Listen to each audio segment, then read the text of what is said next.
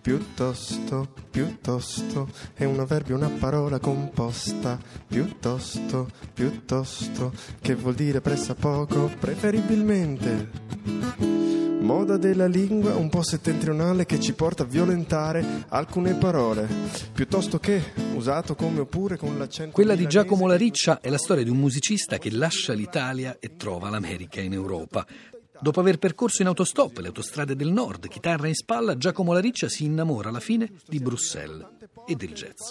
Incide il suo primo disco come chitarrista e insieme a musicisti di ogni confine, di ogni provenienza, viaggia e suona, percorrendo questa volta il sud.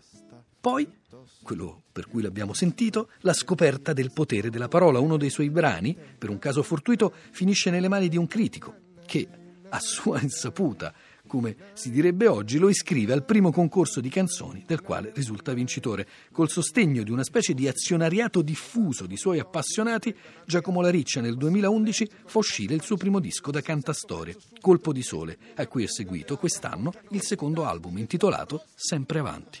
Piuttosto, piuttosto è un avverbio, una parola composta. Piuttosto, piuttosto, che vuol dire pressappoco, preferibilmente. Giacomo Lariccia, come mai questa canzone, vista da fuori, la lingua italiana sembra più in pericolo, vista da fuori certi tormentoni danno più fastidio? Lei vive ormai da tanti anni in Belgio, a Bruxelles.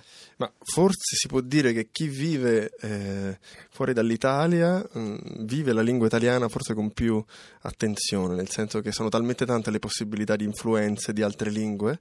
Io vivo in un paese che è metà francofono, metà fiammingo, e nel mio caso a Bruxelles la presenza del francese è molto invadente nella lingua italiana, per cui forse si fa un po' più attenzione, e questa qui mi sembrava l'occasione, l'aspetto grammaticale, di parlare anche di un lato della società italiana che a me non piace troppo, e quindi ho pensato di buttarla là in ironia. Bruxelles, il Belgio, un cantante italiano. Non può non venire in mente, anche se ormai è passato qualche mese, il film sulla vita di Rocco Granata, l'autore della mitica Marina. Era l'anno 1959. Da quell'anno sembrano passate ere geologiche per quanto riguarda l'emigrazione italiana in Belgio, Lariccia. Sì, assolutamente, nel senso che tanti anni fa si arrivava in Belgio in treni che erano addirittura sigillati nella parte della Svizzera, perché alcuni provavano a buttarsi ritenendo la Svizzera una meta più ambita. Con le valigie di cartone si arrivava, mentre oggi in qualche modo sotto al braccio ci sta il laptop, ci sta l'iPad. È assolutamente diverso. Quello che spinge però, e che mi ha spinto anche a scrivere dei brani che parlavano proprio di quel periodo, è stato questa tensione con la quale mi sono rispecchiato nei migranti di allora, di voler cercare qualcosa di più, qualcosa di meglio, di non accontentarsi di quello che c'era, quindi di andare in un posto, all'epoca era veramente lontanissimo, oggi è 2 passi, comunque lasciare quello che già si conosce per arrivare in un posto nuovo. Era il 1959, l'anno di Marina. Pochi anni prima, l'8 agosto 1956, c'era stata, a proposito di emigrazione italiana in Belgio, la tragedia di Marcinelle. L'incidente nella miniera che costò la vita a 262 lavoratori, 136 di questi erano italiani. Tra l'altro l'ha raccontata qualche anno fa anche Paolo Di Stefano in un libro intitolato La Catastrofa. La miniera torna come ambientazione, come atmosfera, in più brani del suo ultimo disco, di Sempre Avanti, Lariccia. Come mai questo cortocircuito?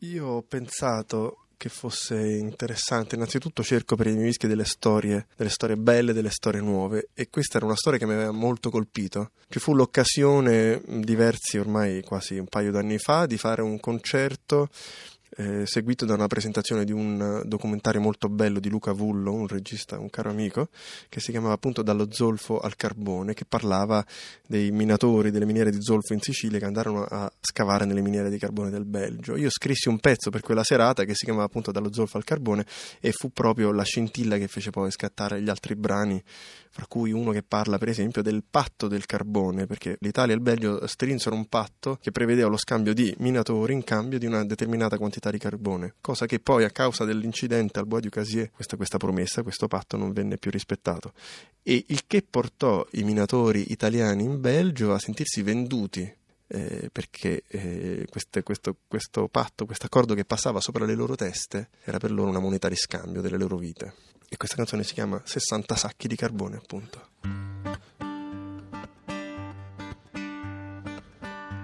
'Sopravvivere non era cosa facile e noi ragazzi, per gentile concessione, nell'Europa sfinita dalla guerra, siamo scambiati con sacchi di carbone. Patto firmato nel giugno 46, sopra quel foglio sembrava una poesia, parole false e fredde come lame, un mutuo scambio, atto di cortesia. Quanto vale un uomo? È difficile spiegare, però quel tempo era chiaro come il sole. Un uomo vale 60 sacchi di carbone. Nell'Europa sfinita dalla guerra, nel suo disco precedente, Colpo di Sole, Lariccia, lei ha raccontato l'Italia sfinita dalla guerra, durante la guerra, ha raccontato alcuni episodi, ha raccontato alcune storie che a volte riguardano persone che non hanno avuto un ruolo determinante, come ad esempio questo sottufficiale che in bicicletta, pedalando, cerca di raggiungere il sud Italia. È proprio questo che ha detto adesso lei, l'approccio che mi interessava, ovvero quando la vita di una persona comune, in questo caso questo cancione, questo calabrese, si incontrava con i grossi eventi che hanno cambiato la storia. Lui non era altro che una pedina, una piccola formica all'interno di tutta questa visione d'insieme e di come questa persona vive, per esempio, l'8 settembre, il cambio di parte dal lato dei tedeschi al lato degli angloamericani, di come sopravviva tutto quello che succede, della sua fuga verso il sud Italia. Torna questo nesso con la storia, questo nesso con la memoria. Lei ritiene che sia proprio tra le missioni, se possiamo dire così, di un cantautore, un tempo si sarebbe detto impegnato, quello di raccontare in un'altra forma la storia, di farla arrivare magari alle nuove generazioni che non amano studiarla sui libri? Ma non penso che questa sia la missione del cantautore, e in effetti il titolo del mio ultimo disco si chiama Sempre Avanti, quindi c'è uno sguardo anche lì verso il futuro, però ci sono degli elementi della mia vita, come per esempio questa storia di questo attendente cancione che va verso il sud, che era un racconto che io sentivo intorno al fuoco, che mi raccontava mio nonno. Alcuni elementi della mia vita sono talmente originali, belli e particolari che mi faceva veramente molto piacere il fatto di condividerli, o come i racconti delle miniere, che certe emozioni che ho vissuto, o comunque la mia propria esperienza di emigrazione, secondo me poteva essere riassunta parlando di altre persone, alla fine rispecchiano qualcosa di me. Sempre avanti. Una buona ragione per andare sempre avanti, Lariccia. È che non c'è possibilità di andare indietro. Ci si può fermare, però, volendo. Si ha l'illusione di fermarsi. E cosa ci aspetta andando sempre avanti? Ma il meglio, chi è che diceva il meglio deve ancora arrivare, il meglio non è ancora arrivato, assolutamente. Lo diceva Luciano Ligabue e poco dopo l'ha detto anche Obama, se non sbaglio. Ah sì, citando Ligabue. Ci sono delle parole per accompagnarci nel futuro, adatte ad accompagnarci nel futuro? Non arrendersi, non, in francese dice abbassare le braccia, proprio continuare in ogni caso a lottare, comunque andare avanti. Sempre avanti fa così.